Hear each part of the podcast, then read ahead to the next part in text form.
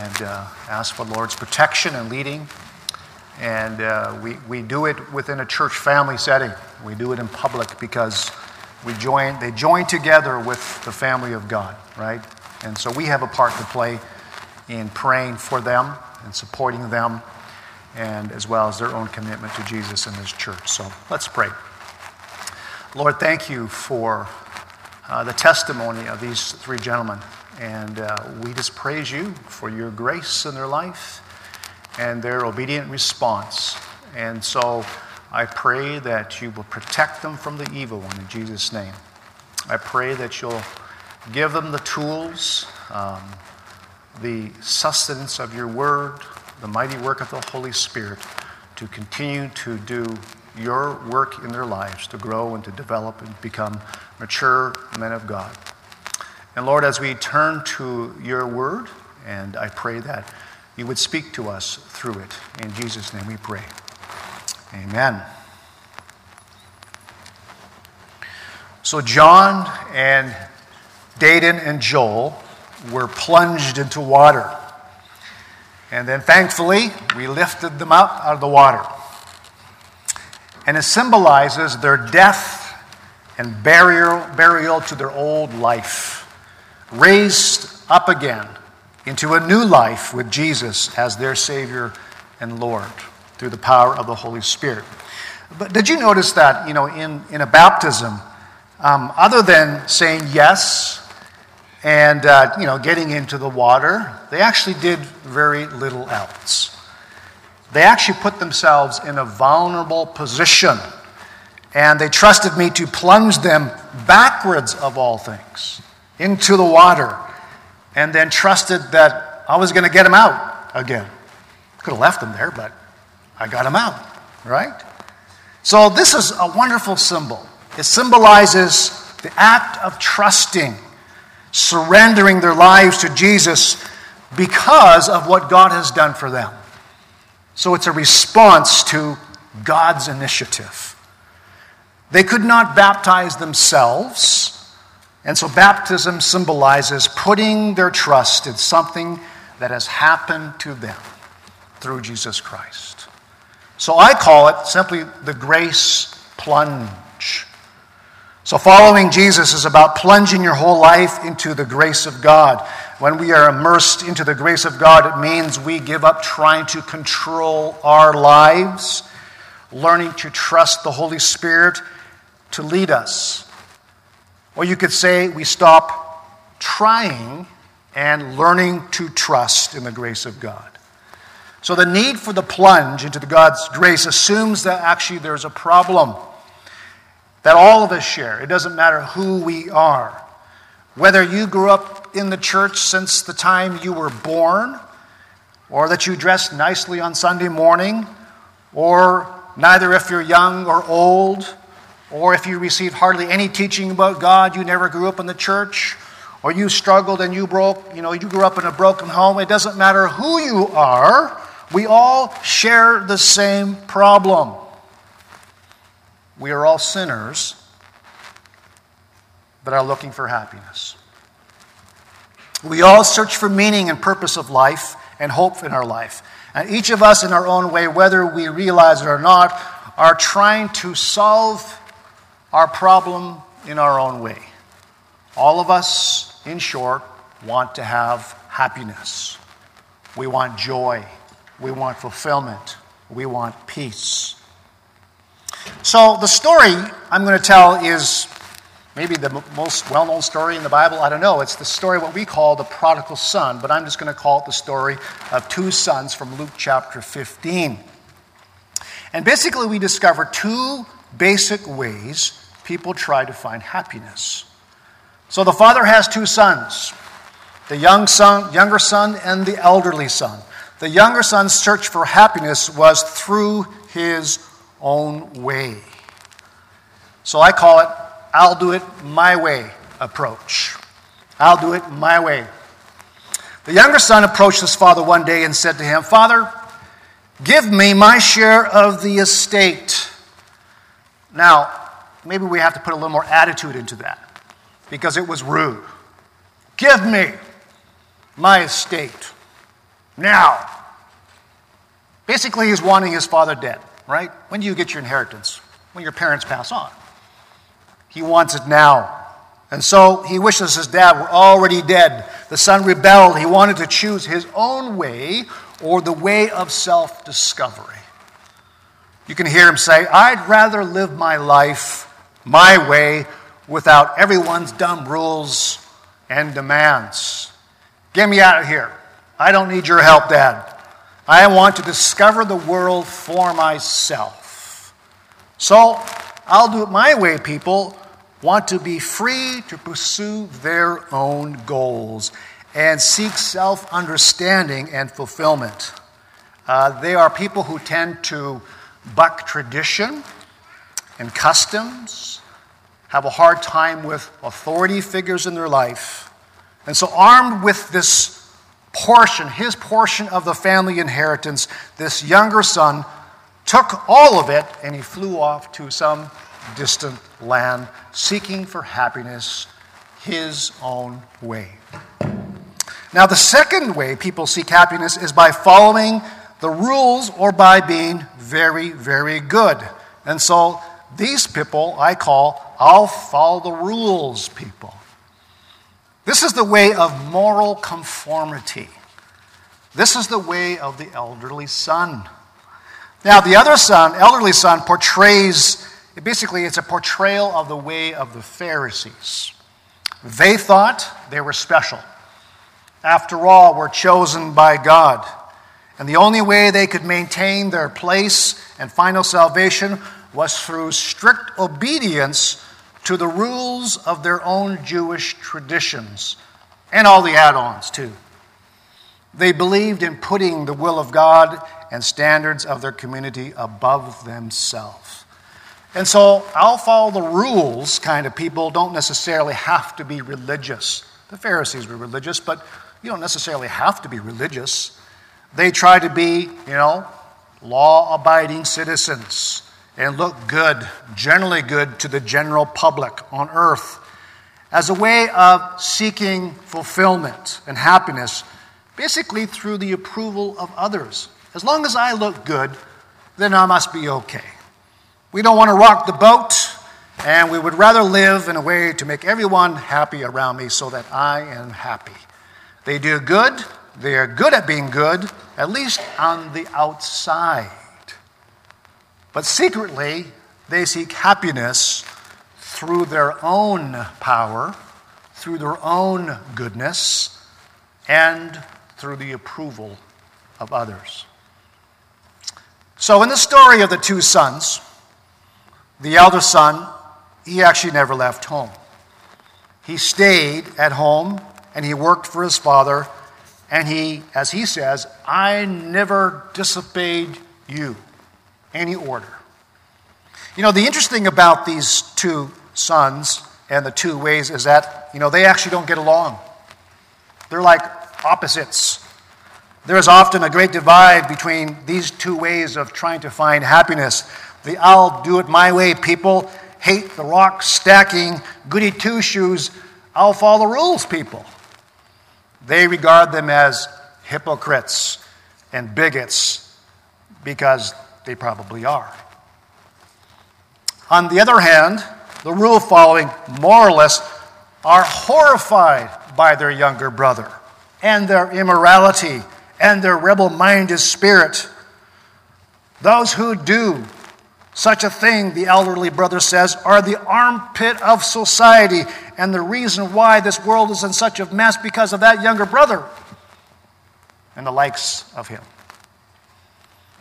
You know, perhaps you might recognize yourself, uh, maybe just a tiny bit, in one person or the other.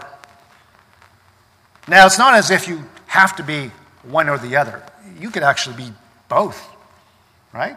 You could have started one way at a certain point in your life and then turn to the other way and then switch back, or you experience both. And still the same thing. You're looking for fulfillment, you're looking for happiness and joy. But both ways are wrong. You see, we don't simply have one lost son. Usually the emphasis is the prodigal son, the younger one, but actually in this story, both sons are completely lost. Two lost sons. One is lost by being very, very bad, and the other one is lost by trying to be very, very good. But both ways lead to death in the end. Both ways end up in the traffic circle of life, which goes around and around and around with going nowhere. So the younger son, he blew his inheritance. He committed every immoral act you could imagine, including sleeping around with prostitutes. He became destitute. And when, when a great famine hit the land, he ended up working in the field, feeding pigs. And because this is a Jewish story, it was the ultimate insult for a Jewish boy. And he was so hungry if he wanted to eat anything, he had to eat the feed of the pigs themselves. That is the bottom of the bottom for this boy. And so one day, this younger son finally came to his senses. What am I doing? He cries. All my father's hired hands, they're probably having steak for dinner. They're getting fed, taken care of. And here I am, afraid, he decided one day that he was going to return to his father and say to his dad, Father, I have sinned against heaven and against you. I am no longer worthy to be called your son. Make me like one of your hired slaves. And so he got up and he returned home. Excuse me.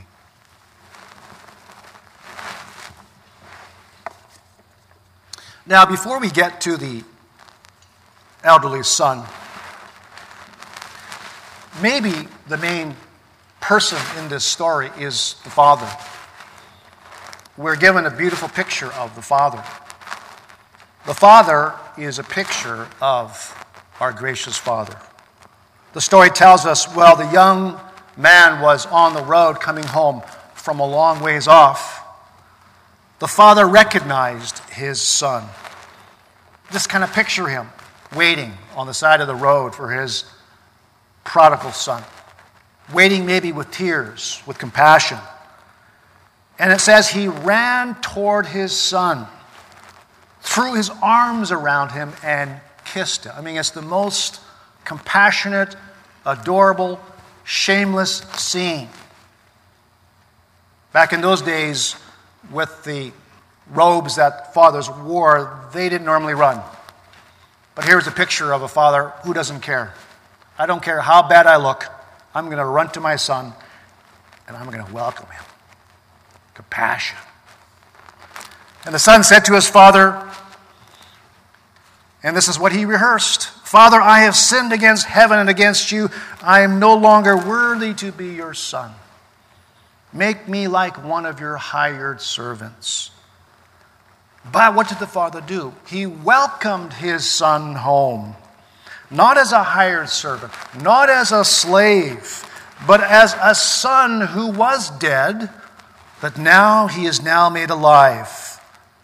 A son who was lost, but now is found. This would not be a moment of punishment, but a moment of celebration.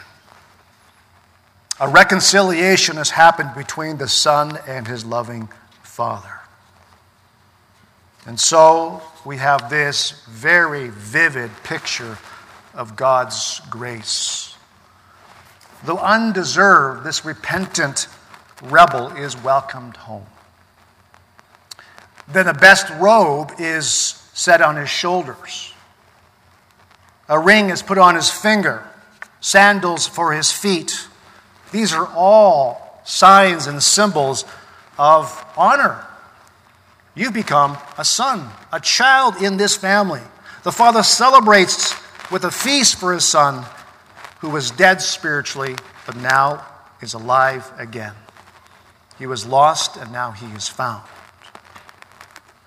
You know, grace means that God's God lavishes his love on us even though we were rebellious sinners against him. It means he forgives all of our sins, taking our sins, all of our sins, upon himself instead.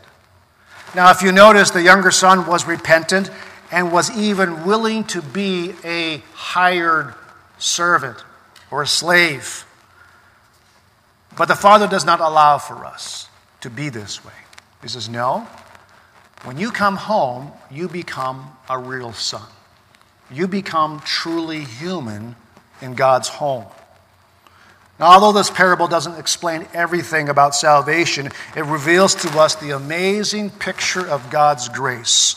We don't repent and turn to Jesus as our Savior and at the same time think we must go through a season of penance or I have to earn myself back again. No, God rejoices in the fact that His Son has come back. His daughter has come back. A daughter has come back, if you are female, simply repenting of their sins and turning homeward to God. And so, this expression of baptism, bringing them out of the water, is like this holy, sacred embrace of God and says, Welcome home. You are in my family. I call you my son and my daughter. You're not just simply squeaking in, it is my grace. A repentant sinner turns to Jesus and is plunged into God's incredible, lavish grace in his patient, and I mean patient compassion.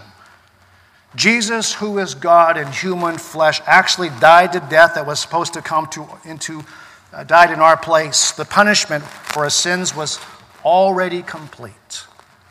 And so the only means to life and joy and happiness and hope and fulfillment is trusting in Jesus and allow him to plunge him to plunge us into his grace. Trusting him falling back into his grace where he will take care of his children. Now the elder son. As i said he was lost too. When the elder son saw how his father welcomed the rebellious younger son home, he refused to join the celebration. Why? Well, I think he's jealous, mighty jealous. He thought his father was being unfair, and so he became angry. How could my father forgive this rebel son and not only do that, throw him a celebration? My goodness. He belongs in the backyard somewhere. He said to his dad, Dad, look, all these years I've been slaving for you and never ever uh, disobeyed one order that you ever gave me. But you never gave me a celebration like this with my friends. But when this son of yours, notice he doesn't even call him his brother, this son of yours has squandered his inheritance, family property, slept around, he comes back and you kill a fattened calf for him, he's angry. He's jealous. And so both sons are lost. The elder son is lost because he thinks his goodness should be good enough for dad, for God the Father, and that his goodness deserves a celebration because I've earned it. Both sons are about me, myself, and I. They just do it in different ways. The elder son looks good, but he's ultimately very, very selfish. The younger son was selfish by doing his own thing, but the elder son is selfish, thinking his righteousness was better than his brother's, and he deserved to be rewarded. He looked at his younger brother with great disdain, but it exposed his self righteous heart. Sometimes those who follow the rules blind themselves to their own sin and then can only see the sins of others. We can be just like them, can't we? You know, it doesn't matter if we think more like the oldest son or the younger son, All of us must understand that our happiness, the true purpose and meaning of life, is not something that you can produce yourself. You can't, God can't save you if you think you can save yourself. That is why all of us need to admit we can't save ourselves, and in faith, trust and let God plunge us into His saving grace. You know, trying to save ourselves and plunging our life into the grace of God uh, kind of reminds me of, of uh, two barbecues. So I have on my deck a barbecue that runs off of propane tanks. And, uh, and some of you might be blessed with a barbecue with natural gas. Good for you. Am I a tad bit jealous? No, I. So it dawned on me that, uh, you know, this is a good little analogy, a little bit domestic, but barbecue fueled by, you know, propane tanks um, is like trying to earn your own salvation. I mean, if you fast forward in your life, how many times you're filling up that tank, in my case, don't realize how empty it is, and then you go to barbecue and there's nothing there. I'm sure that's never happened to you, right? Never. Um, it's like this endless, tiresome exercise filling, refilling, filling, refilling, you know, refill, refill, going back and forth, back and forth, back and forth, you know. And, and, uh, and you know, sometimes, you know, you just botch it because there's no propane there. But for those who have a barbecue that's attached to the natural gas line, good for you, there's this eternal supply of fuel, endless supply, and you never have to worry about it all again. Unless you don't pay your rent, but that's another story. The natural gas barbecue is like plunging our lives into the grace of God because God says, I will never leave you nor forsake you. Right? My divine, divine power is everything you need for a life of godliness through your knowledge of Jesus. Does that sound like an eternal line of God empowering you? It does, right? And so when we confess our sins and say to the Lord, Today I choose to let you fill me up with your grace, an empowering relationship, after all, it isn't, you know, gas, it's a relationship. God is saying that relationship will never end. It is here for you. The Father's embrace is right here.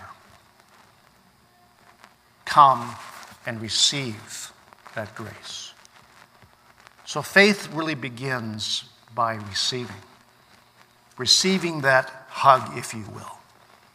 Receiving that forgiveness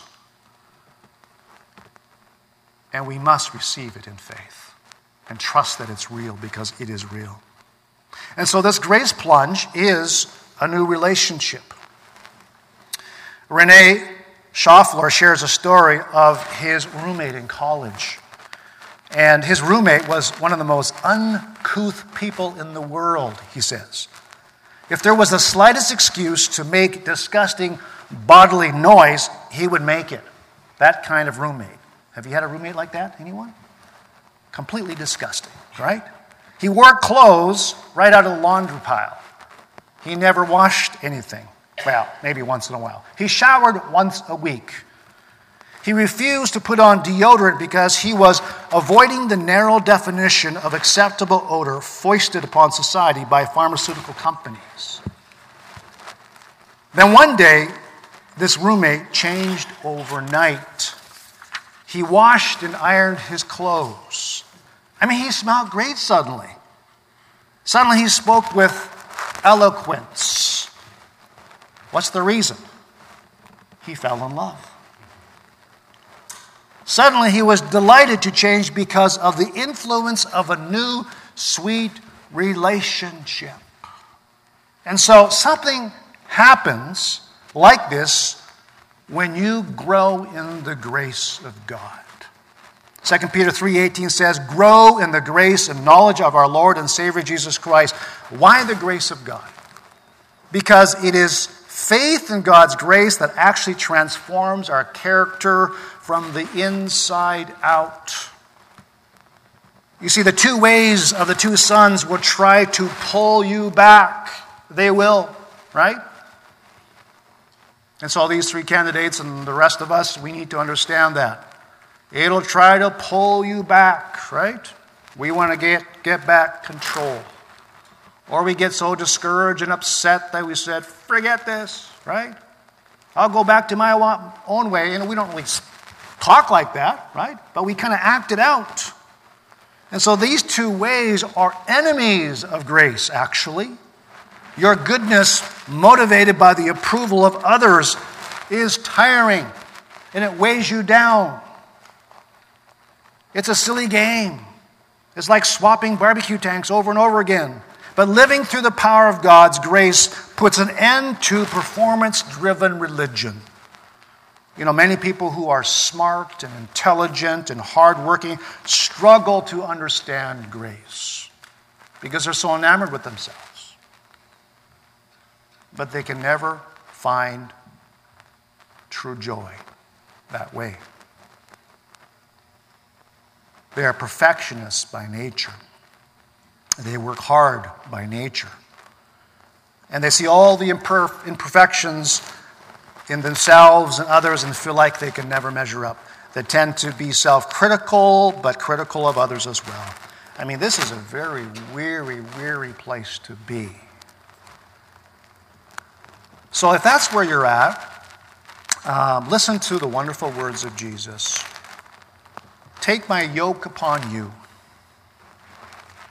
Learn from me, for I am gentle and humble in heart, and you will find rest for your souls. For my yoke is easy and my burden is light. Is that your version of who God the Father is? I mean, it's shocking, isn't it? When's the last time you heard that God is gentle and humble in heart? And so easy to embrace you and love you. Yeah, that's, that's our God. That's our God. God's grace says, I already approve of you, not because of you, but because when you surrendered your life to Jesus, now you're in me. Your whole identity is in Jesus. He has already accepted you. Now we must learn, as Peter says, to grow in the grace of God and the knowledge of Jesus Christ. So, like that direct line, that natural gas barbecue line, God has given you the Holy Spirit, God's presence, who will never leave you nor forsake you. Peter says, My divine power has given you everything for a godly life for those who know God. So, whether you identify with the rebellious younger son or with the goody two shoes elderly son, all of us need God's grace that God has freely given us through Jesus' love for us. If you have not already, I encourage you today surrender your life to God's grace. Surrender your life to God's grace. If you have already made that decision in your life to follow Jesus, the answer is the same. Surrender your life to God's grace over and over again. Continue to surrender your life to Him. Let's pray. Oh, Lord Jesus, we just celebrate.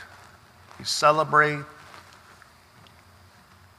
the life of individuals that hear your voice, maybe just a simple nudge or a simple call, a urging, and then they boldly make a decision and do it in front of others and continue to live their life amongst your people, we rejoice. And Lord, uh, I pray that if there be someone here today that knows within their heart that that surrender has never happened, may you give them the courage to do that. May your Holy Spirit touch them to make that decision even today. And maybe one day they too will walk in the waters of baptism. And so, Lord, um, thank you for your forgiveness. We thank you for your grace. May we be like that younger son who repented of their sin, but received your loving grace. And so, help all of us to grow strong in the grace of the Lord Jesus Christ and to grow deeper in it through your Holy Spirit. In Jesus' name we pray. Amen.